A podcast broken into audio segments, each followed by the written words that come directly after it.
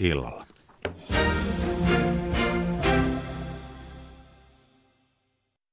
Yle Radio Suomi, ajan tasa.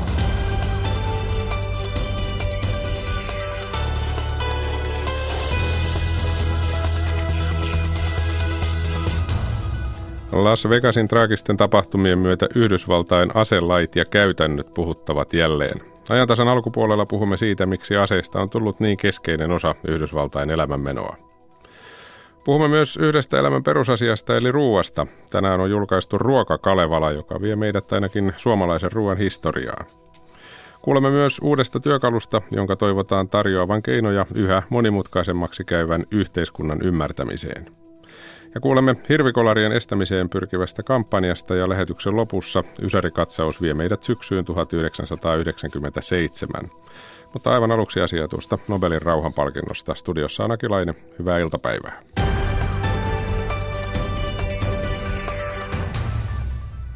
Kuten uutisista kuulimme, Nobelin rauhanpalkinto on myönnetty ydinaseita vastaan kampanjoivalle ICAN-järjestölle.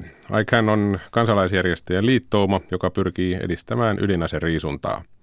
Nobel-komitea haluaa tukea ydinaseet kieltävää YK-sopimusta ja toivoo ydinasevaltiot mukaan ydinaseriisuntaan. Suomi ei ole mukana ydinaseet kieltävässä sopimuksessa. Aikan järjestön alkujuuret ovat kuitenkin Suomessa kymmenisen vuotta sitten pidetyssä kokouksessa. Suomen Aiken verkoston koordinaattorin Kati Juvan tavoitti puhelimeen Jyrki Siivonen. Suomen Aiken verkoston koordinaattori Kati Juva, onnittelut Nobelin rauhanpalkinnosta verkostolle. Kiitos paljon. Olemme hyvin tyytyväisiä ja ylpeitä tästä. Sitä perusteltiin rauhan työllä. Mitä itse arvelet, mistä tämä palkinto tuli? No kyllä se on nimenomaan tullut siitä kansalaisyhteiskunnan rauhan työstä, jota tämä verkosto on ympäri maailmaa eri maissa tehnyt ajakseen ydinaseen riisuntaa ja nyt sitten viime vuosina nimenomaan tätä ydinaseet kieltävää sopimusta, jonka YK tänä syksynä on nyt sitten 122 äänen enemmistöllä hyväksynyt. Eli siinä on toki ollut mukana joitakin ydinaseettomia maita, niin kuin Itävalta hyvin tärkeänä, mutta ilman tämmöistä kansalaisjärjestöä, kansalaisliikettä eri maissa tai ICAN verkostoa, niin ei olisi tämmöinen sopimus voinut toteutua. Ja, ja tämän verkoston yksi tärkeitä toimia on ollut juuri se viimeisen kymmenen vuoden aikana, että on siirretty ydinaseista käytävä keskustelu megatonneista – ja rakettien kantomatkoista ja, ja siiloista siihen, että mitä ne oikeastaan tekee. Tämä inhimilliset vaikutukset ja ympäristövaikutukset. Ja on, on myös sit selvitetty todella, miten niin kuin rajoitetunkin ydinsodan seuraukset olisi katastrofaaliset koko maapallolle ilmaston viilelemisen ja, ja, ja, ja nälänhädän kanssa. Että nämä toisaalta nämä niin kuin tieteelliset tutkimukset ja tiedot, mitä se siitä voi seurata, ja sitten aktiivisuus kaikissa maissa omia hallituksia painostaen ja lobaten, niin on saanut aikaan sen, että YK on todella saatu aikaan tämä ydinaseet kieltävä sopimus, joka on hirveän tärkeä virstanpylväs nyt ydinaseen riisunnan tiellä. Olette arvostelleet järjestössä Suomea siitä, että Suomi ei ole siinä mukana. Mitä tästä osaatte sanoa? Olen siitä siis hyvin pettynyt ja osittain tietysti myös pöyristynyt, koska Suomella sitoutumattomana, sotilaallisesti liittoutumattomana maana ei pitäisi olla ydinasevaltioiden mielistelyn tarvetta. Että tätä sopimusta tietysti vastustavat ydinasevaltiot ja niiden liittolaisina NATO.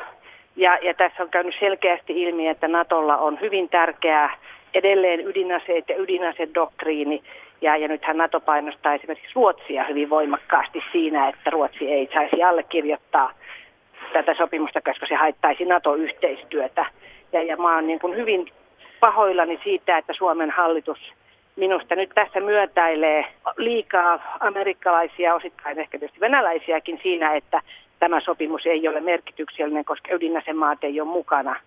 Mutta se, että, että sekä NATO että Venäjä hyvin voimakkaasti ja vahvasti suorastaan raivoisasti vastustaa tätä sopimusta, niin se osoittaa nimenomaan sen, että tällä sopimuksella tulee olemaan merkitystä myös heidän politiikkaansa. Se murentaa tätä ikiaikaista kauhun tasapainon tilannetta siinä mielessä, että sillä voisi ikuisesti elää tämän, tämän kauhun tasapainon kanssa, vaan että nyt niistä täytyy päästä eroon niistä ydinaseista, koska ne vahingossa syttyväkin ydinsota saattaa olla tosi vaikea, tosi mahdollinen ja siitä seuraisi katastrofeja. Niin Ruotsi on ainoa Pohjoismaa, joka on tämän allekirjoittanut ja ymmärrättekö yhtään tätä Suomen ajatusta tässä? Siis vähän huonosti. Mä olen sitä mieltä, että, että, että jos niin kun myöntäillään ydinasevaltioiden politiikkaa, niin silloinhan ne saa tehdä mitä tahansa. Että minusta siis tämä on niin vakava asia, että siinä täytyy ydinaseiden hallussapitäjille panna kampoihin. Ja tämä ei ole millään lailla ristiriidassa ydinsulkusopimuksen kanssa, joka on myös tärkeä ja ihan olennainen, koska siinä on ydinasevaltiot mukana, mutta koska ydinsulkusopimus ei ole edennyt mihinkään viime vuosina, on välttämätöntä, että ydinaseettomat maat on ottanut aloitteen käsiinsä. Ja tämä on yksi keino niin kuin myös tukea ydinasemaiden kansalaisjärjestöjä toimimaan jatkossa tehokkaammin ja, ja, ja syvemmällä rinta-äänellä omien maidensa ydinaseita vastaan. Ja tässä on myös niin kuin tämän tyyppinen kompromissi. Ja tämä Aikanin Nobelin palkinto tietysti lisää myös tätä ajatusta, että se antaa arvovaltaa tälle liikkeelle ja, ja sen toimille nimenomaan näissä ydinasemaissa. Nobelin palkinnon perusteluissa sanotaan, että Aikan on, saa palkinnon työstään huomion kiinnittämiseksi, kiinnittämiseksi katastrofaalisiin humanitaarisiin seurauksiin, joita millä tahansa ydinaseiden käytöllä olisi, ja sen uraurtavista ponnistuksista sellaisten aseiden kieltämiseksi sopimusten kautta. Harva taitaa tietää sitä, että vaikka nyt Suomea arvostellaan, ettei se ole tähän mukaan lähtenyt, niin alkujuuret tälle Aikan niille on nimenomaan Suomessa. Siinä mielessä kyllä, että tämä lääkärit ydinsotaa vastaan, tai siis International Physicians for the Prevention of Nuclear War, IPPNW-järjestö, jossa mäkin olen ollut nyt yli 35 vuotta mukana, niin, niin sen yhdessä kokouksessa, joka oli Helsi, pidettiin Helsingissä 2007, ja silloin ideoitiin tai todettiin, että tämä lääkäriliike ei riitä, vaan nyt tarvitaan laajempi kansalaisjärjestö, laajempi kansalaisliike, jossa on mukana muitakin kuin lääkäreitä. Ja tässä aikaverkostossahan on mukana Rotary International ja Kirkkojen maailmanneuvosto ja kansainvälinen punainen risti ja maailman lääkäriliitto. Että se on hyvin laaja pohjainen, mutta että siis tietyt siemenet kylvettiin yhdessä kokouksessa Helsingin rauhanasemalla. Ja Suomessa mukana ovat muun muassa Rauhanliitto ja asesta kieltäytyjät. Joo, joita Aiken verkostoon kuuluu siis Rauhanliitto ja rauhanpuolustajat ja sadan komitea ja aseista kieltäytyjien liitto ja lääkärin sosiaalinen vastuu ja erinäisiä muita järjestöjä. Ja verkosto on levinnyt mone, mone, monelle paikalle maailmassa. Tähän Nobelin rauhanpalkintoon kuuluu vajaan miljoonan euron arvoinen rahapalkinto myöskin. Mitä tämä verkosto aikoo sillä tehdä? No, rahapulassahan kaikki kansalaisjärjestöt on niin, että vahvistetaan meidän toimistoa, vahvistetaan sitä työtä, mitä, mitä eri puolilla maailmaa tehdään. Että enemmän, siis kansalliset järjestöt on kaikki tehnyt pääosin vapaaehtoispohjalla, mutta toki tarvitaan niin kuin koordinoiva toimisto ja, ja, ja, ja sitten tietysti sillä voidaan kustantaa matkoja erilaisiin ydinaseisiin liittyviin kokouksiin. Suomen aikainen verkoston koordinaattori Kati Juva. Onnittelut vielä Nobelin rauhanpalkinnosta verkostolle ja kiitos haastattelusta. Kiitoksia. Toimittajana tässä oli Jyrki Siivonen. On yksi, kello on 11 minuuttia yli 14 ja Radio Suomen ajantasassa jatketaan. En tiedä miten rauhanomaisella aiheella, kyllä tämäkin ainakin käänteisesti rauha-asioihin liittyy. Nimittäin Las Vegasin ampumatapauksen jälkiselvittelyssähän on jälleen kerran nostettu esiin Yhdysvaltain aselait. Ikuisuusaiheeltahan tämä tuntuu, kun kysytään, että pitäisikö niitä tiukentaa ja mitä siitä sitten seuraisi, jos niin tehtäisiin. Yhdysvallat on joka tapauksessa monessakin mielessä aseiden luvattu maa. Tervetuloa ajantasaan Helsingin yliopiston Yhdysvaltain tutkimuksen professori Mikko Saikku. Kiitos.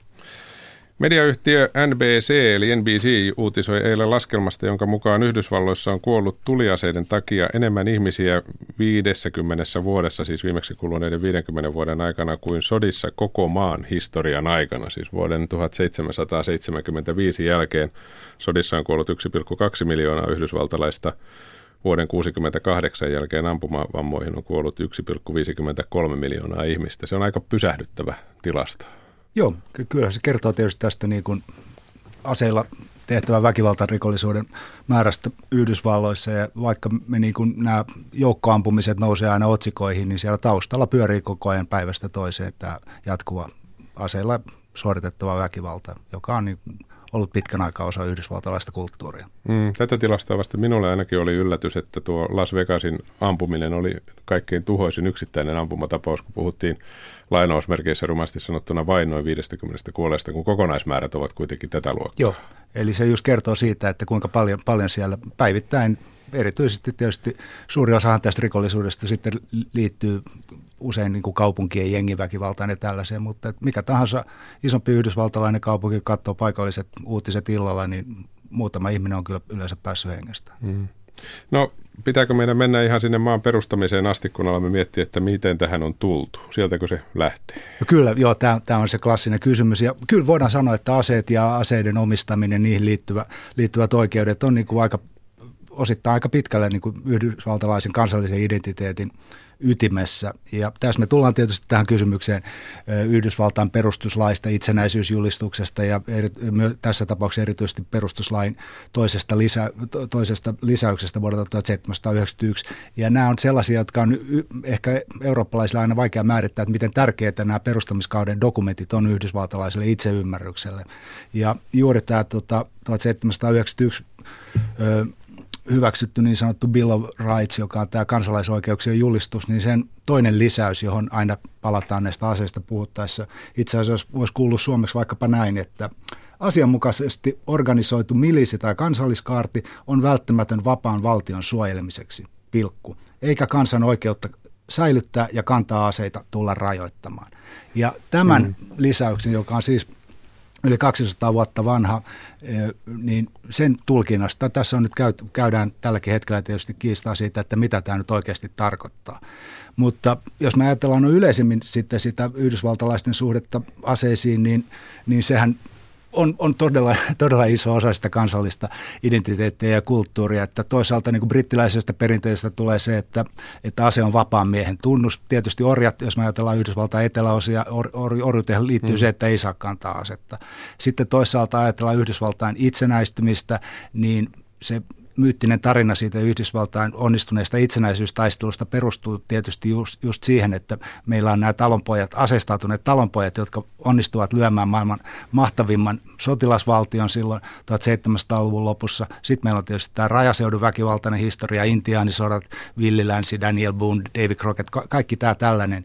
Ja, ja villiläinen revolverisankarit on osa sitä kansallista tarinaa. Ja sitten toisaalta se Yhdysvaltain valtalainen niin kuin perinne siitä, että niin kuin luottamus keskusvaltaan ja sen, sen keskusvaltaan on aika heikko perinteisesti. Eli just se, että kansan täytyy olla aseistautunut, jotta he voivat niin kuin huonot vallanpitäjät suistaa vallasta. Mm. Eli, eli tämä on niin kuin se ehkä lyhyesti se perinne. Suomalaiset, suomalaisesta näkökulmasta ajatellaan monta kertaa niin, että suunnilleen kaikki on sallittu, että sen kun vaan omistaa aseta minkälaisia haluaa, mutta niinhän se ei ole ja osavaltioiden välilläkin on vissiin aika paljon eroja ainakin periaatteessa. On kyllä, että et, et tämä perustuslain tulkintahan niin kuin on, on niin kuin liittovaltiotason lainsäädäntöä ja osavaltioiden ja paikallinen lainsäädäntö ja asetukset ei tietenkään saa olla ristiriidassa sen kanssa, mutta, mutta tosiaan perustuslain puitteissa niin osavaltiothan voi, voi tehdä erilaisia rajoituksia. Ja tässä on niin ollut, ollut monennäköisiä kehityskulkuja. Meillä ei ole mitään mahdollisuuksia ruveta sitä yksityiskohtaisesti tässä perkaamaan. Mutta kyllähän näitä niin erilaisia rajoituksia on ollut, ollut, ollut tota, vuosikymmeniä, että et jo 1930-luvulla suurten gangsterisotien seurauksena niin esimerkiksi asetettiin jo silloin tota, rajoituksia äänenvaimentimien saamiselle ja myös automaattiaseiden. Eli äänenvaimentimet oli se, mitä rajoitettiin silloin Joo, sen jälkeen. Joo. Ja siihen et, puututtiin. Siihen puututtiin. 30-luvun lopussa niin kun aseiden myyntiin vaadittiin sitten eri, erilainen asekauppalupa – 68, kun oli tapahtunut esimerkiksi presidentti Kennedy hän surmattiin postimyynnistä ostetulla italialaisella ylijäämäkivärillä, niin postimyynti kiellettiin 60-luvun lopussa ja, ja 1986 sitten, sitten tota, asetettiin ankaria rajoitteita niin kuin tai entistä vaikeammaksi tuli niin kuin automaattiaseiden saaminen niin kuin yksityiskäyttöön. Ja 1993 sitten niin sanottu Brady Bill toi yhdysvaltalaiseen niin kuin liittovaltiotason lainsäädäntöön tämän ajatuksen odotusajasta ja sitten taustojen tarkastamisesta. Mm. Ja tähän sai tämä laki nimensä just tämän, tämän tota Reaganin lehdistösihteerin mukaan, joka haavoittui tässä murhayrityksessä ja vammautui ja hänestä tuli niin kuin tämän asekontrollin kova, kova ajaja. Mm. Mutta kuitenkin, vaikka näitä muutoksia on matkan varrella tehty, niin, niin vaikea kuin se eurooppalaisesta näkökulmasta onkin ymmärtää, niin sieltä yli 200 vuoden takaa, kun silloin on kirjoitettu laki, vähän jos niin kuin Suomessa Stolberg olisi kirjoittanut perustuslaki jotain, niin sen mukaan mentäisi edelleen ja siihen ei kosketa ja se on pyhä. Eli tämä on se perushenki. Se on se perushenki kyllä. Ja, ja tuota, tässä erityisen tärkeää on se, että, että korkein oikeus aika eksplisiittisesti Yhdysvalloissa on, on tota, tässä viimeisen kymmenen vuoden aikana niin ottanut kantaa tähän, että on tämmöiset kuuluisat tapaukset vuodelta 2008 ja 2010, eli Washington DC vastaan Hillary ja McDonald vastaan Chicago. Ja niissä niin kuin todettiin se, että korkein oikeus totesi sen, että se on perusoikeus, että, että se ei, ei liity mihinkään kansalliskaartiin tai, tai tota, milisissä palvelemiseen, että se pilkun paikka määrittää nyt sen, että jokaisella yhdysvaltalaisella on oikeus, oikeus aseiden omistamiseen. Mutta se ei kuitenkaan ole täysin rajoittamaton, että, että sitä voidaan sitten säädellä, mutta periaatteessa jokaisella yhdysvaltalaisella tulisi olla oikeus aseen omistamiseen. Mm. Onko olemassa tai tapahtunut, kun näitä tosiaan todettiin, että joka päivä tapahtuu? Se on, se on fakta, se on monessa yhteydessä kerrottu. Onko olemassa sellaisia ampumistapauksia, jotka olisivat todella, todella testanneet tätä vapautta kantaa asetta tai sellaisia, jotka historiasta nousevat esiin? No ky- kyllähän se on, tietysti että jatkuvasti Yhdysvalloissa tapahtuu väkivaltatekoja aseiden kanssa. Ja tietysti massamurhiakin on, on ihmiset aina tehnyt ampuma-aseilla tai muuten. Eli tässä jo sanoin aikaisemmin, että, että nämä, nämä tota, gangsterisodat 20-30-luvulla, niin ne selvästi vaikutti yleiseen ilma, ilmapiiriin ja lisäsi tämmöistä sääntelyn tarvetta. Sitten myös tietysti tämmöisiä kostoluonteisia joukkoampumisia, niin kuin erotettuja työntekijöitä ja tällaisia, jotka on sitten saattanut tulla riehumaan aseen kanssa entiselle työpaikalle. Näitähän on ollut kautta aikoja, mutta ehkä tämmöinen niin kuin moderni tai voisi sanoa postmoderni ampuminen, niin siinä usein pidetään semmoisena käänteen tekevänä tapauksena Texasin yliopiston Austinin kampuksella 1966 tapahtunutta niin kuin joukkomurhaa, joka oli tämmöinen niin kuin moderni, eli, eli tosiaan ammutaan, ammutaan niin kuin tarkoituksella suunnitellusti täysin viattomia, tuntemattomia mm. ihmisiä. Ja kyllähän nämä on sitten valitettavasti yleistynyt viimeisten vuosikymmenten aikana, että on, on tämä Columbine 1999, Virginia Tech 2007 ja sitten ehkä kaikkein kuvattavimpana tämä Sandy Hook 2012, jolla näitä pikkulapsia teurastettiin parikymmentä. Ja nämä on sitten aina, aina tota, kyllä nostanut tämän aselainsäädännön keskiöön. Ja tietysti ihan viime vuosina on ollut sitten jollakin tavalla tai toisella myös islamilaiseen terrorismiin liitettäviä massamurhia, jossa Orlandossa ja San Bernardinossa tässä pari viime vuoden aikana. Mm. Et, et, et kyllä nämä, nämä niin kuin tämmöiset laajamittaiset massamurhat on niin kuin yleistynyt. Mm. No tässä, jos mennään Trumpin kaudelle tähän ihan nykyaikaan. Elokuussa tietysti Charlottesvillen väkivaltaisuuksissa. Siellä ei puhuttu mistään joukkoampumisista. 32-vuotias nainen kuoli ja 19 loukkaantuu, kun henkilöauto ajoi äärioikeistolaisia vastustavien ihmisten joukkoon. Trumpin kannanotoista siihen silloin, no vähän aikaa sitten puhuttiin aika paljon. Kertooko se jotain siitä, missä ajassa nyt eletään? Miten tulkitset niitä tapahtumia? No mä sanoisin, että mua, mua itse asiassa eniten, eniten että, että itse asiassa voisi ajatella Charlottesvillessä ja näissä muissakin tämmöisissä kohtaamisissa, niin, niin tota, positiivinen yllätys on ollut se, että se väkivallan määrä on jäänyt niinkin vähäiseksi kuin mitä se on ollut, koska eurooppalaisesta ja suomalaisesta näkökulmasta, niin se on aika hurjan näköistä, jos katsoo vaikka Charlottesvillessä näitä, näitä tota, äärioikeistolaisia ja uusnatsistisia mielenosoittajia, että he ovat olleet rankasti aseistautuneita. Niin voisi kuvitella, että sattuu Joo, että olisi voinut sattua enemmänkin. Yeah. Ja siinä tullaan just siihen, että, että tota, Yhdysvalloissa sitten tämä aseen kantaminen ja, ja mukana pitäminen, niin, niin, niin tota, siihen ei korkein oikeus sillä tavalla ottanut kantaa, vaan se on jätetty enemmän niin kuin paikallistasolle, osavaltioille ja, ja, ja kaupungeille sen määrittely, mutta hyvin monessa yhdysvaltalaisessa, Yhdysvaltain osavaltiossa, niin periaatteessa sitä asetta, jos sitä pitää avoimesti esillä, niin sitä saa kantaa minne tahansa, että kunhan nyt ei, ei sitten ravitsemusliikkeeseen tai kouluun sitä vie, mm. jos, jos ei erillistä lupaa ole, mutta, mutta se oli aika hurjan näköistä, että näillä Charlesvillen mielenosoittajilla oli, oli todella puoliautomaattiaseet selässä. Niin. Mikko Saikku, tässä tietysti viimeinen asia, jota varmasti nyt pohditaan, on taas Las Vegasin jälkeen se, että miten aselaike ja muutetaan. Kyyninen toimittaja ajattelee, että ei mitään kuitenkaan oikeasti tapahdu. Mitä sinä ajattelet? No hieman kyyniseksi olen ehkä itsekin tässä tullut, mutta kyllä tässä varmasti jotain kosmettisia muutoksia tapahtuu, että jopa eh, National Rifle Association, eli, eli tämä Yhdysvaltain kansallinen kiväriyhdistys, joka, joka on niin kuin aika tavalla muuttunut tällaisen aseteollisuuden lobbausjärjestöiksi, niin hekin on nyt tässä tämän hetken ilmapiirissä valmiita tekemään jotain myönnytyksiä ja, ja selvästikin uskoisin, että tämä niin sanottu bump fire tekniikka, jolla pystytään puoliautomaattiaseen niin kuin hetkellisesti muuttamaan sitten niin kuin sarjatuliaseeksi, niin niihin varmasti tulee jonkinnäköisiä rajoituksia. Että ne, on, ne on sen verran marginaalinen ilmiö, että varmasti NRAkin on valmis semmoisen myönnytyksen tekemään. Sitten toinen mielenkiintoinen juttu, joka, johon tämä varmasti tämä, tämä nimenomainen Las Vegas vaikuttaa, on se, että Yhdysvalloissa oltiin itse asiassa just tekemässä tota, lievennyksiä tähän 1934 tehtyyn äänenvaimennin lainsäädäntöön ja se on tällä hetkellä itse asiassa kongressin käsittelyssä ja mä luulen, että tässä ilmapiirissä se ei välttämättä kyllä tule menemään läpi. Mm, näin varmasti tapahtuu. Se jää nähtäväksi, mihin kaikkeen tämä vaikuttaa lähitulevaisuudessa. Helsingin yliopiston Yhdysvaltain tutkimuksen professori Mikko Saikku, kiitos kun pääsit käymään. Kiitos.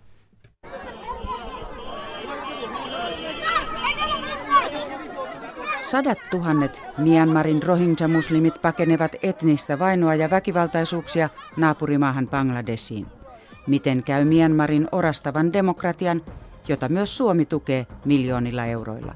Maailmanpolitiikan arkipäivää kello 14 uutisten jälkeen. Yle. Radio Suomi. Kello on 14.24. Ajantasaa kuuntelette hyvää perjantai-iltapäivää. Nyt puhutaan ruuasta. Toivottavasti lounas on syöty, ettei tule nälkä. Ennen syötiin mummolassa puuroa. Nykyään syödään monipuolisesti jopa hyönteisiä. Kuitenkin tänä päivänä valmisruokaa ostetaan enemmän kuin koskaan. Suomalaisen kirjallisuuden seura SKS, Marttaliitto ja ruokakauppojen S-ryhmä löivät hynttyyt yhteen ja julkaisivat Ruoka-Kalevalan, joka käsittelee ruokailuelämyksiä. Teos julkistettiin aamulla Helsingissä Ritarihuoneella. Ensimmäinen haastateltava jutussa on keittiömestari ravintoloitsija Jouni Toivanen. Hänet tapasi Jakke Holvas. Minä ensinnäkin toi puuro, siis se oli ihan taivaallista. En ole koskaan syönyt tuollaista. Yritin miettiä, että mistä koko maku edes tulee. Kerro. Siinä on maitoa ja no, tilkkavoitakin ja kunnolla suolaa ja kunnon tattaria kotimaasta. Sitten se tattari on myös paahdettu, eli siitä tulee vähän niin kuin lisämakua sitä kautta. Mulla on nyt siis ritarihuoneella täällä Aleksanterin kadun päässä ruokakalvalla julkistustilaisuudessa. Jouni Toivonen, miten ruokalaiki, joka tuossa oli mukana, oli kurkkuja, hyvin ohuiksi leikattuja kurkkuja. Mikä se nimike, mitä itse käytät niistä? No ne on pikkelöity itse asiassa koivun mahlassa ja tota, etikassa. Mä tuun tuolta Wild-nimisestä uudesta kahvilasta tuosta Mikon kadulta, niin me käytetään villiyrttejä paljon ja riistaa ja tällaista. Suomalaista luontoa hyväksi käyttää. Niin tää on nimenomaan villiyrtti aamiainen. Joo, kyllä. Mitä veikkaat, mitkä on semmoisia tulevaisuuden ruokasuuntauksia Suomessa? No siis nyt mun mielestä tämä on ehkä 50 vuoden sisällä muuttunut tosi positiiviseen suuntaan. Meillä on niin kuin todella laaja skaala täällä, että on sekä ulkomaista tarjontaa että myös kotimainen tarjonta on niin kuin tavallaan lähtenyt kovaan nousuun ja kotimaiset raaka-aineet on niin kuin kotitalouksissakin jo niin kuin hyvässä nousussa ja ravintolassa varsinkin varmaan niin kuin ne suunnat on sille, että ainakin ravintolamaailmassa niin kuin keskitytään pienempään niin kuin sellaiseen segmenttiin, eli jos joku tekee sitä kebabia, niin sitten se tekee vain pelkästään sitä. Ja sitten joku tekee suomalaista ruokaa, niin se tekee sitä ja sillä tavalla tämä tulee menemään. Muistatko jostain omasta lapsuudesta jotain semmoisia ihan käsittämättömiä eineksiä, että onko kuljettu pitkä matka? Mm, No ei kyllä. Vai ei. Saitko pienestä pitäen hienoa tota, itse tehtyä ruokaa? No en varmaankaan välttämättä, kun äitikin oli yksi huoltaja, mutta tota noin, niin ei mulla oikein jää, on kyllä jäänyt mieleen semmonen joku lasagne, missä oli sitten tutkittua niin tuoteselostetta, niin siellä olikin suuri osa sitten jotain kananjauhelihaa. Se maistui kyllä pahalle, sen mä muistan. tästä sun aamu aamiaisesta, onko siellä jotain semmoista, joka ajattelet, että saa nähdä, mitä ihmiset tästä miettii, kun ne maistaa? No varmaan se kuhnurin toukka suklaa on semmoinen, joka ei, siis se maistuu todella hyvälle, mutta että se voi niinku olla semmoinen, joka luo niinku ennakkoluuloja ihmisille. Niin, koska siinä on hyönteistä mukana. Kyllä. Kuhnurin toukka suklaa. Täytyy mennä maistaa. Kiitos. Kiitos paljon. Marian Heikkilä, uskallisitko maistaa kuhnurisuklaata? No totta kai, en ole vielä maistanut, mutta tämä on ihan historiallista, että näyttää hienolta, pronssiselta ja, ja siellä on kuulemma kuhnuri jossain sisällä. Että saa nähdä nyt meneekö kurkusta alas, että pelkokerroin on korkealla, mutta, mutta rohkeasti haluan yrittää kunnioitettavaa. Hei, nyt on julkistettu tämmöinen Ruokakalevala-kirja. Siinä on aika epäpyhä allianssi, voisi sanoa näin, kun siinä on S-ryhmä, SKS, Marttaliitto, merkillinen kombo. Miten tämmöinen tuli? Tämä kertoo paljon ajasta. Ei ole enää rajoja niin kuin julkisen, yksityisen, kolmannen sektorin välillä, vaan, vaan tärkeintä on se tavoite. Että me haluttiin nyt kerätä suomalaisilta ja kansalaisilta näitä ruokamuistoja, varsinkin kun tiedetään tutkimusten mukaan, että yhdessä syöminen vähenee, ruoan arvostus vähenee, kouluruokailua ei kunnioiteta tänään juuri kun on julkaistu tämä yhteiskunnan turvallisuusstrategia, jossa on ollut mukana järjestöjä ja viranomaisia, niin haluaa vahvistaa tätä kansalaisten resilienssiä, eli kriisinsietokykyä, niin ruoka on myös yksi sellainen tekijä, joka sitä eniten vahvistaa. Silloin sä luotat toiseen, sehän lähtee jo niin kuin vähän siitä ehtoollisen periaatteesta, että on leipä ja viini, jota jaetaan ja ja ventovieraiden ihmisten kanssa niin on mahdollisuus tulla yhteen. Kerro vielä Marttaliiton pääsihteeri Marian Heikkilä yksi vaikkapa oman lapsuuden kokemus syömisestä. No mä voisin nostaa vaikka tuolta isoäitini Lieksasta ja Pielisellä hän lähti aina, hänellä oli pieni saari, niin otti meidät lapsenlapset mukaan niin aamu varhain ennen auringon nousua niin pohjaongelle ahvenia narraamaan ja meillä oli sitten mukana semmoinen mummon herkuleskoira ja mä muistan, kun tervatulla puuveneellä mentiin sinne Pielisen aavalle ja me saatiin jokainen lapsenlapsi sitten se pohjaonki käteemme ja sitten kun se ahven nappaa ja siitä eteenpäin kun se perataan lokkien kirkuessa ja se savustetaan ja vaikka siinä on ruotoja se syödään yhdessä siellä savusaunan jälkeen mummon kanssa, pienen perunan kanssa, niin ei sen hienompaa ollut. Mä muistan sen puhtaan ruokamaun, mä muistan sen lokkien kirkunan savusaunan tuoksun ja, ja sen, kun mummola hiki virtas, kun se oli tietenkin perannut. Ja... S-ryhmän kaupallinen johtaja Ilkka Alarotu, tuleeko mieleen jotain omia lapsuuden muistoja hyvistä ruokahetkistä? No kyllä meidän perheessä niin riista ja erityisesti hirvenliha on ollut se asia, että että mun isä oli hirveän metsästäjä ja, ja, ja hän teki, teki, teki paisteja ja patoja ja, ja näitä. Ja nämä oli niitä suuria ruokahetkiä, jotka muistan vieläkin ja joita myöskin itse koitan sitten omalta osaltani viedä eteenpäin.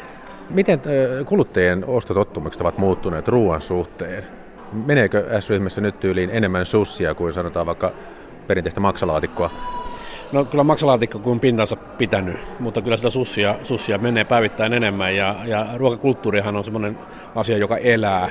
Ja niin kuin on nyt viime päivinä kuultu paljon, niin, niin kasvisten eh, suosio kasvaa ja, ja syntyy tämmöisiä ilmiöitä. Toiset ihmiset ei enää sitten syökkää kuin niin kasviksia tai vegaanisia ruokia ja, ja, ja tota, myös muunlaisia trendejä. Luomun, luomun kasvu ja ylipäätään tämmöisten niin vastuullisten arvojen kiinni niin kuin liittyminen ruokailuun ja se, että aika moni itse asiassa ihminen kokee, että se mitä minä syön, niin kertoo siitä, että kuka minä olen. Onko nyt jotain sellaisia eineksiä, jotka ovat suosittuja, kun aikoinaan oli se klassinen saariosten roiskeleppäpizza, jota meni valtavat määrät? Joo, itse asiassa einesten myyntihän on nyt tällä hetkellä itse aika isossakin kasvussa ja osan sitä tekee tämmöiset niin lounassyömiset tai välipalasyömiset, eli siellä on tullut uudenlaisia sämpylöitä ja, ja kolmioleipiä ja tällaisia, joita ihmiset sitten ottaa ikään kuin siihen päivän, päivän ruokailuun sopiva, sopivaksi osaksi.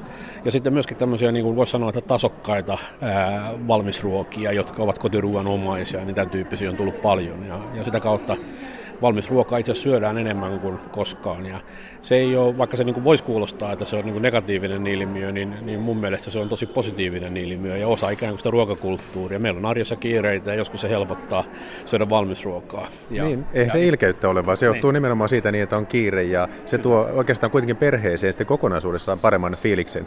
Tämän päivän valmisruoat tehdään sillä lailla, että, että niin kuin, jos joku ajattelee, että niissä on paljon lisäaineita ja muuta, niin, niin itse asiassa niin ne on todella terveellisiä ja, ja laadukkaasti tehtyjä tuotteita. Helsingissä joka toinen asunto, kun soittaa ovikelloa, siellä asuu yksin asuva. Eli se yhteissyöminen oikeastaan ei ole niin kauhean yleistä. Niin siinä ei oikein miettii sitä, että miten absurdia se on, että jonkun täytyy yksin nauttia ruoasta. Tai voi olla, että saa nauttia. Sehän voi olla myös ilo Niin huomioidaanko tätä mitenkään suurten kauppaketjujen ruokavalikoimissa? Onko sillä merkitystä? Ehdottomasti on merkitystä ja, ja tietysti silloin nimenomaan pakkauskoot ja, ja muut on, on, on asioita, joista tämä asia pitää huomioida. Toisaalta myöskin tuossa nykyaikaiset kotiin kuljetuspalvelut, siis verkkokauppa, ruoan verkkokauppa ja, ja kuinka niin kuin voidaan, voidaan sitä auttaa ihmisiä ikään kuin siinä arjessa saadaan toimitettua se ruoka kotiin. Ja kyllä tämmöisiä palveluja tulee koko ajan lisää ilman muuta. Näin sanoi SOK kaupallinen johtaja Ilkka Alarotu. Muut haastateltavat olivat Marttaliiton pääsihteeri Mariani Heikkilä ja tilaisuuden kokki Jouni Toivanen. Toimittajana edellä oli Jakke Holvas. Kello on 14.33 ajantasaa kuuntelette. Me etsimme kohta keinoja tulkita yhä monimutkaisemmaksi käyvää yhteiskuntaa uusin tavoin. Puhumme myöskin hirvikolarien estämisestä ja Ysäri katsaus vie meidät syksyyn, jolloin uutisia hallitsivat nimet Alho ja Sunkvist. Mutta nyt tämän päivän uutistarjonta yle.fi Jyrki Siivonen. Juu, mennään aluksi Norjaan, jossa otsikoidaan, että Norjassa vuori romahtamassa talojen päälle seuraa NRKn suoraa lähetystä. Eli tuo sisaryhtiö Norjassa, Norjan yleisradioyhtiö, niin tarjoaa suoraa kuvaa vuoren seinämästä, jossa noin tuhat metriä eli kilometrin korkea osa ja siinä on kuutioita melkein parisataa tuhatta, niin on romahtamassa aikana minä hyvänsä. Tosin vuorta on kyllä seurattu jo noin, mitä tästä tulee, kahdeksan vuotta ja, ja katsottu, että koska se mahdollisesti sieltä romahtaa. Suora lähetys ei ole ihan niin kauan ollut. Joo, se ei ole ollut niin kauan päällä. Ja tuota, tätä, tätä Mannen vuorta, olisiko tämä nyt sitten Ukko, niin tuota, tätä voi seurata, tätä vuoreseinämää, niin sieltä Norjan, Norjan NRK-sivulta kävin siellä katsomassa, niin kyllä takka tuli videoakin tällä hetkellä varmaan on mielenkiintoista, koska aika rankka sumu siellä näytti olevan, mutta tällainen luonnonihme siellä on tarjolla. Sitten tuota, talousvinkkeliä Kataloniassa tapahtuu ja suomalainen Aalto-yliopiston logistiikan professori arvioi, että se voi johtaa siihen, että Teslan tehtaan, akkutehtaan saaminen Suomeen olisi olla vähän lähempänä.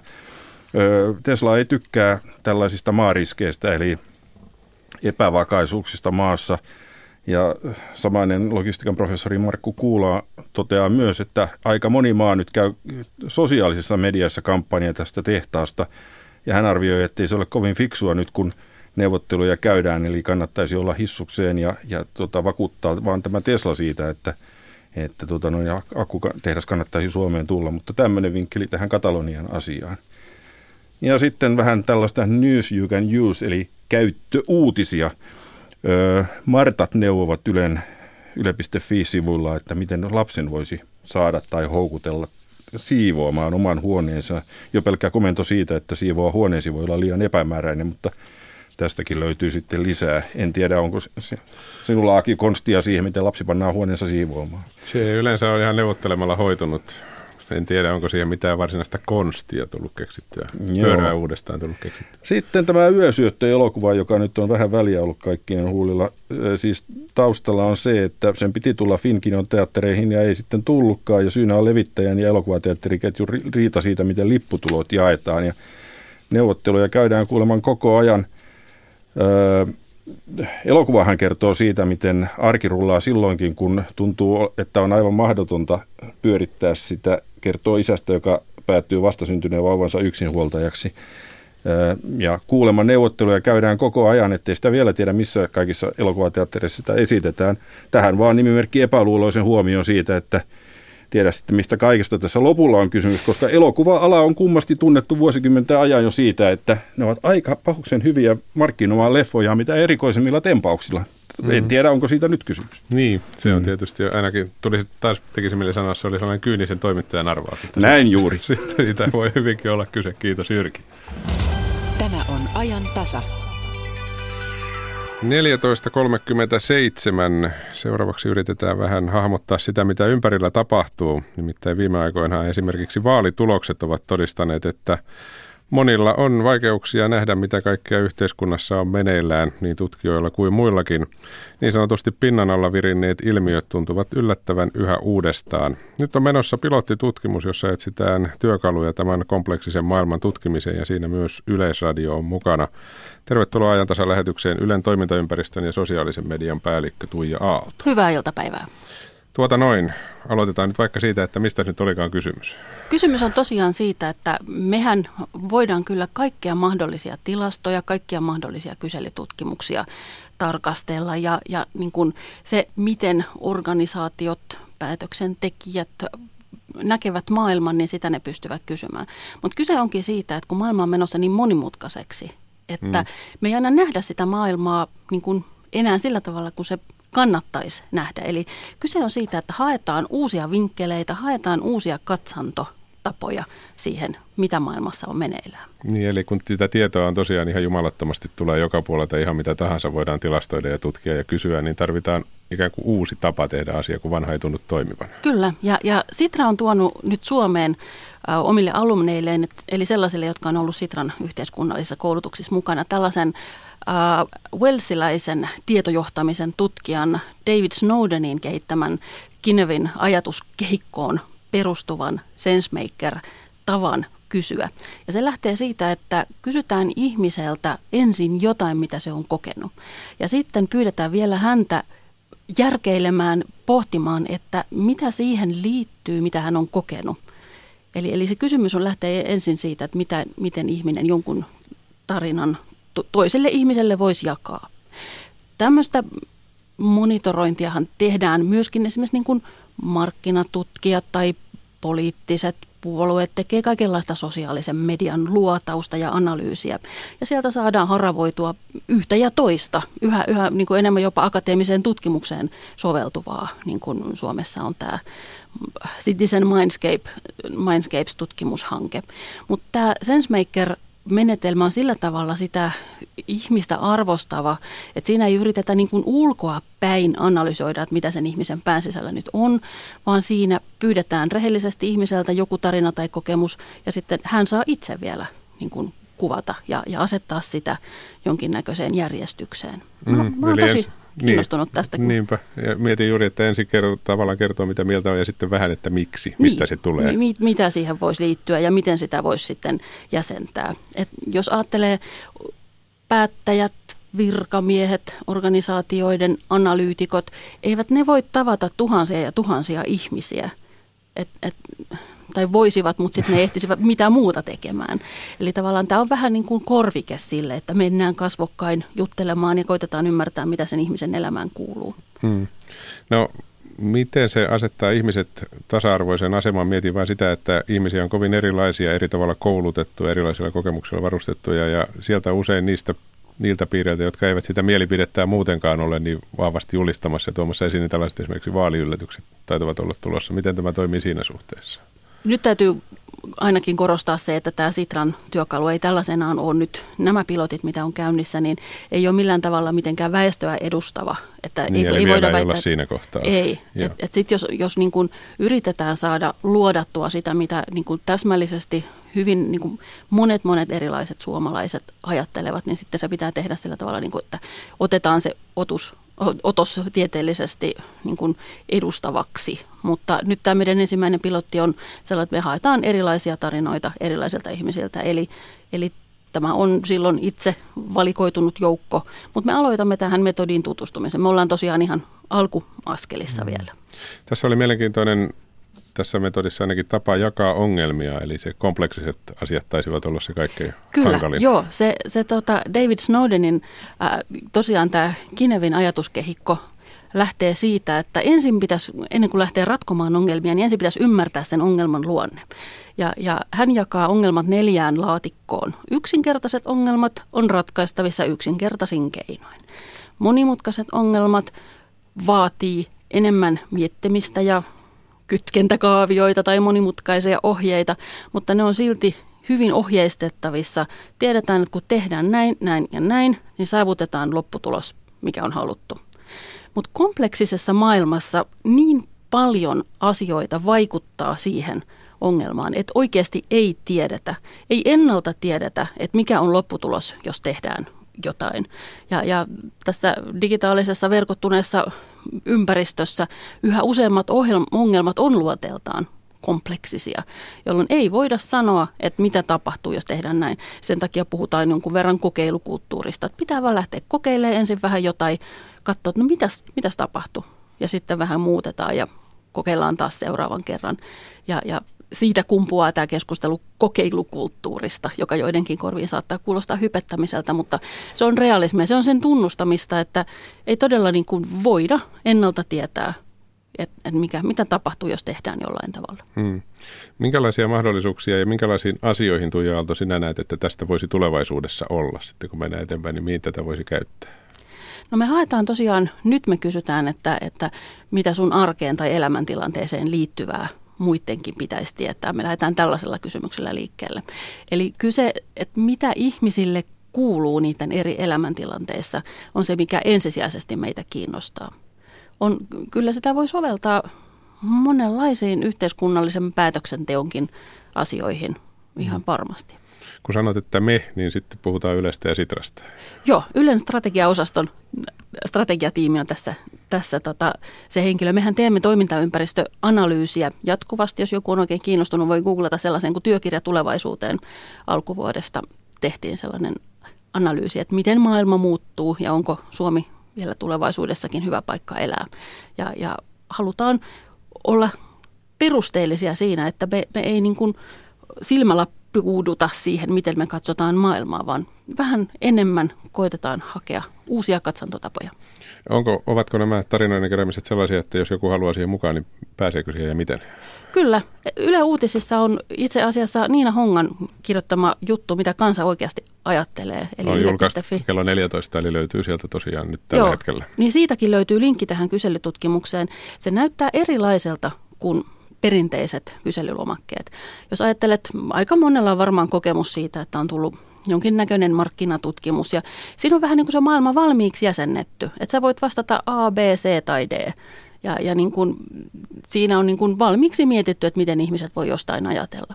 Ja tässä pyydetäänkin ensin se sun tarina ja sitten niitä niin kuin jäsennyksiä, että mikähän tähän tarinaan on vaikuttanut. Hmm. Se toivottaisiin, että ihmiset nyt tämän perjantain viikonlopun aikana siihen täyttäisi niin, että me päästäisiin jo ensi viikolla katsomaan niitä vastauksia. Onko mitään toiveita, kuka sinne kirjoittaa, vai onko kaikki vastaukset tervetulleita? Monen ikäisten suomalaisten vastauksia haluttaisiin. Kyllä. Mitäs, mitäs niille sitten tehdään? Sitä varmasti sitten, moni miettii, kun menee täyttämään sitä. Kyllä. Sitten me pidetään työpajaa tuossa 16. päivä. David Snowden tulee tänne ja, ja auttaa meitä analysoimaan. Että me opetellaan tässä itsekin, että mitäs tästä nyt voi saada irti. Hmm. Ja tuleeko siitä julkisuuteen asti jotain tuloksia? Kerrotaan sitten ilman muuta, joo. Mielenkiintoista. Eli sieltä täyttämään kaavaketta tuolta yle.fi-osoitteesta tosiaan löytyy tämä juttu, joka on otsikoitu, että miten, mitä kansalaiset oikeasti ajattelevat, miten maailma muuttuu huomaamatta. Sillä otsikolla se on julkaistu kello 14 ja sieltä siis linkki eteenpäin. Kiitoksia Ylen toimintaympäristön ja sosiaalisen median päällikkö Tuija Aalto. Kiitos.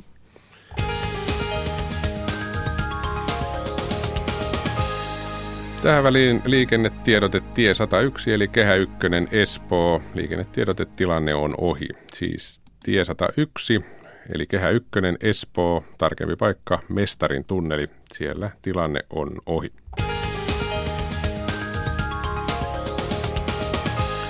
Kello on 14.46. Jatketaan eteenpäin. Nimittäin Metsästäjäliitto ja Autokoululiitto sekä Trafi kampanjoivat jälleen hirvikolarien vähentämiseksi ja välttämiseksikin. Hanke kouluttaa autoilijoita ennakoimaan hirvikolareita, kehittää tapoja varoittaa riskialueista ja opastaa, kuinka toimia kolarin sattuessa. Hirvimerkki-niminen kampanja aloitettiin tänään Nokialta. Se kiertää Suomen satavuotisjuhlan kunniaksi Rovaniemeltä Mäntsälään saakka. Meillä on puhelimessa nyt Trafin johtava asiantuntija Jussi Pohjonen. Jussi, hyvää iltapäivää. Oikein hyvää iltapäivää kaikille. Missä päin maailmaa menet? Minä menen täällä jossakin pohjoisessa Hämeessä. Tavoitteena päästä tuonne Rovaniemelle, mistä meidän kampanja sitten maanantaina oikein virallisesti lähtee käyntiin. No syksy, iltahämärä ja hirviö yhdistelmä, joka tuo tietysti jokaisen tiellä liikkujan päähän mielikuvia. Onko nyt se vuoden vaarallisin aika, jos tässä suhteessa asiaa mietitään? Joo, kyllähän se näin on, että jos ihan puhtaasti me tilastoja katsellaan, niin kyllä meidän riski on suurimmillaan syyskuukausina aamu- tai iltahämärässä ja teillä, missä nopeusrajoitus on 80 tai sitä korkeampi. Eli nämä tekijät yhdistyvät yleensä meillä hirvikolareita, kun katsellaan.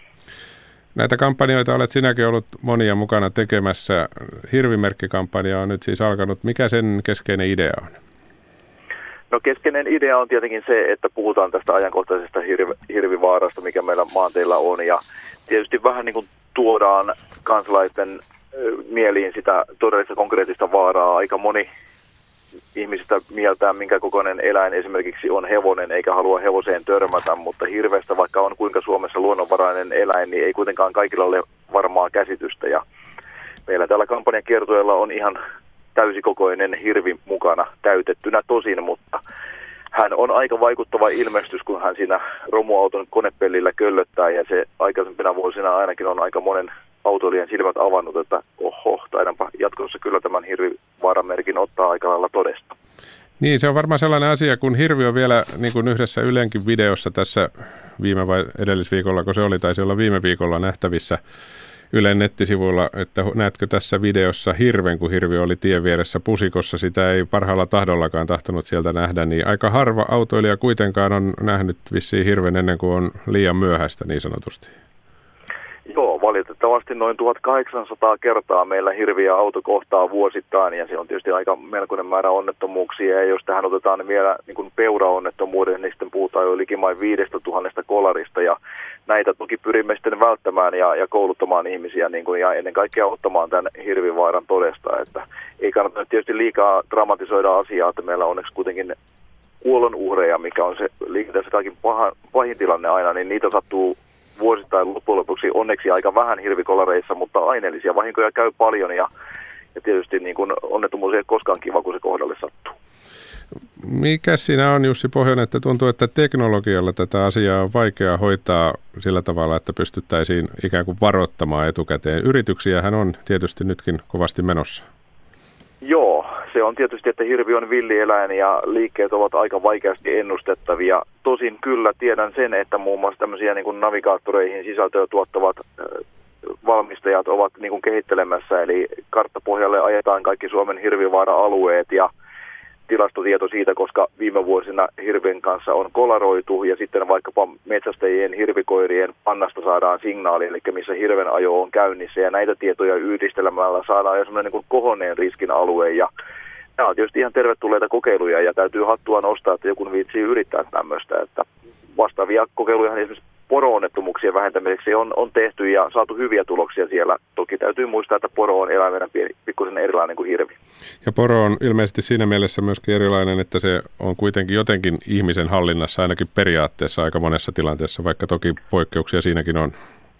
Kyllä juuri näin, ja poro tietysti on vielä enemmän ehkä lauma-eläin, eli liikkuvat laumoitaan, että missä on yksi poro, niin on yleensä monta poroa, ja, ja sitten tietysti olen kuullut näinkin, että poroisänät jo nykyteknologian avulla merkkaavat omia tokkia, eli näillä on, niin kuin poroilla on tämmöisiä tunnistepantoja kaulassa. Ja olemme varmaan aika kaukana vielä siitä ajasta, että hirville laitettaisiin pantakaulaan ja pystyttäisiin reaaliajassa niiden liikettä seuraamaan, mutta tietysti tekniikka kehittyy ja kaikkia mielenkiintoisia kokeiluja on meneillään näin autoilijana tiellä paljon liikkuvana, niin sellainen ajatus tulee itse peuran kohdanneena kertaalleen, että voiko sitä hirvikolaria, kun siitä ei ole kokemusta, niin voiko sitä oikeasti yrittää jollakin tavalla välttää, koska kaikki käy niin äkkiä, että okei, nopeuttaa alaspäin, se tietysti auttaa seurauksiin, mutta voiko hirvikolaria yrittää välttää jollain tavalla?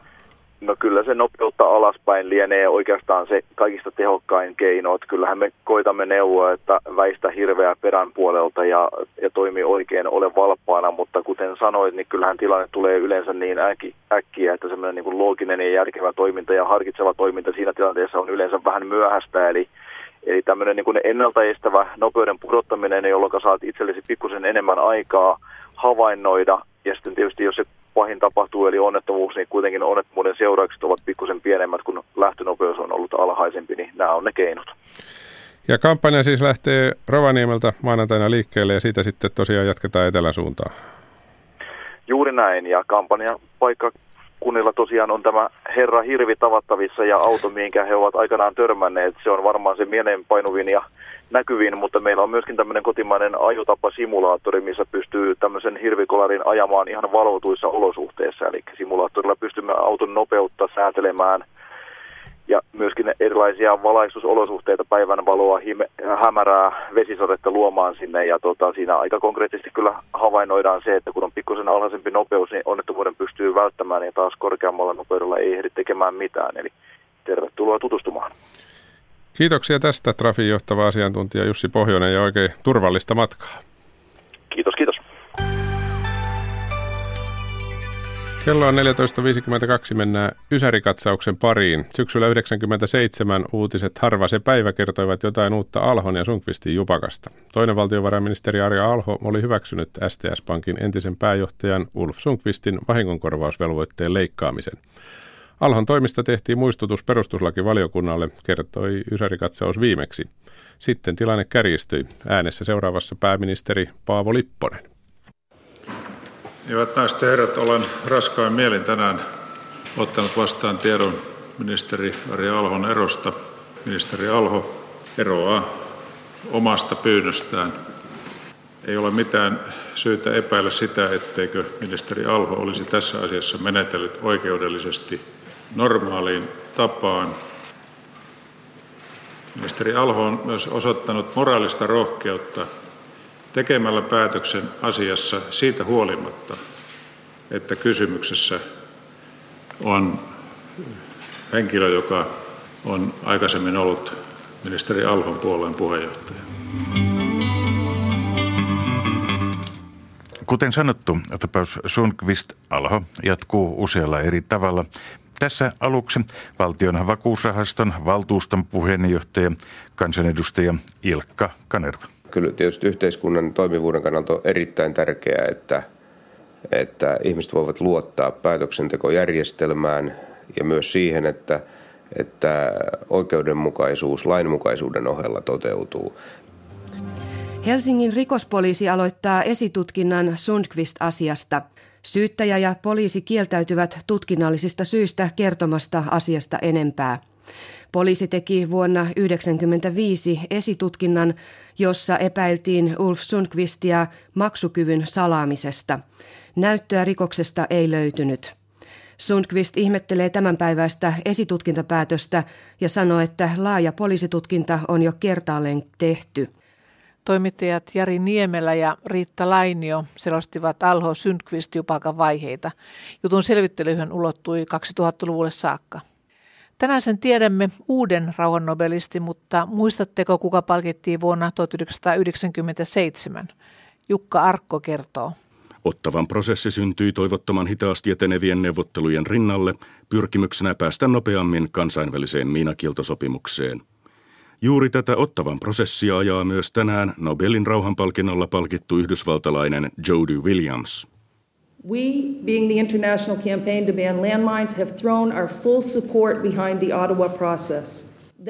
Kampanjamme antaa täyden tukensa ottavan prosessille. Uskomme, että se on yksinkertaisin ja nopein tie edetä miinat kieltävään sopimukseen ilman poikkeuksia ja varauksia, sanoo Williams. Sopimus on lähinnä moraalinen, sillä sen noudattamiseen ei ole olemassa valvontakoneistoa, jollaista Geneven miinakiltosopimukselta toivotaan. Ottavaan osallistuminen on ollut täysin vapaaehtoista ja sopimuksesta pois jättäytyviä maita. Suurvaltojen ohella on myös Suomi, joka kyllä kannattaa kansainvälistä miinakieltosopimusta, ei omalla kohdallaan ainakaan ennen kuin Venäjä sen allekirjoittaa.